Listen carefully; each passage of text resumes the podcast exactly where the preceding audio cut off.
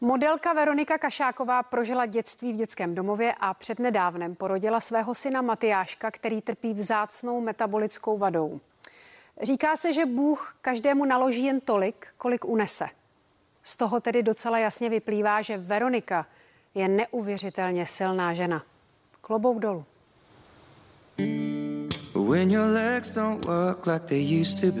Malý chlapeček náš doma uh, trpí, uh, já to nemám ráda to slovo, ale trpí metabolickou poruchou zvanou fenylketanurie, což znamená, že jeho játra neumí zpracovat aminokyselinu zvanou fenylalanin, která je obsažená vlastně v bílkovinách, což znamená, skoro ve všech eh, potravinách, které my, my jíme. Když Veronice tuto informaci zavolali z nemocnice, byl to šok nedokážu vlastně jako přenést slovy to, co se v mamince odhrává, když jí to zavoláte.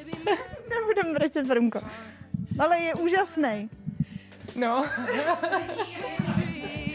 takže... Takže... Uh,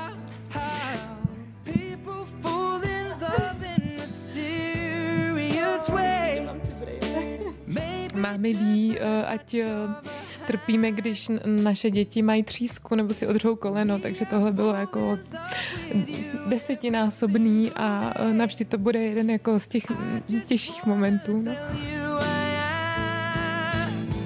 V mnoha ohledech uh, mi třeba ten vnitřní strach nebo bolest, kterou jako cítím, mi vynahrazuje, takže uh, úžasný je, ale jaký jiný by mohl být ještě ze mě a z Milana.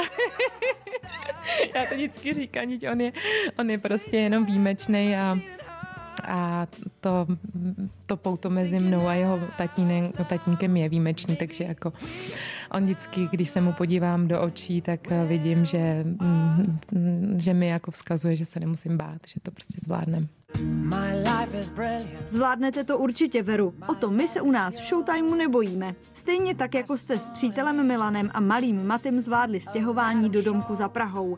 Právě tam tři měsíce po porodu modelka poprvé pracovala. Si to vlastně jako užívám, že taky jednou vypadám dobře, dokud nebrečím.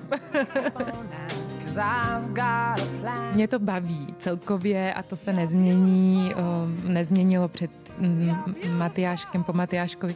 Spíš je to takový, že tady někde vnitřně mám, co mi tam to malé dítě dělá, že s ním nemůžu být, takže se mi po něm stejská, přitom je vedle v místnosti a spíš, abych ho nakrmila, abych ho zvážila, protože máme pořád jako speciální režim.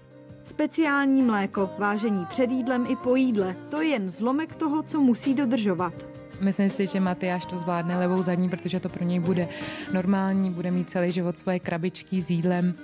Je to vlastně on jako neomezeně může akorát vodu, cukr a olej a omezeně potom nějakou, nějakou zeleninu, ovoce, ale všechno ostatní jsou vlastně jako speciální jídla, který bohužel tady nikde nekoupíme, takže ze mě bude kuchařka, já budu péct, já budu vařit, to, co mi do teďka nešlo a třeba jednou na to bude lék a třeba ho hm, vyléčí. No.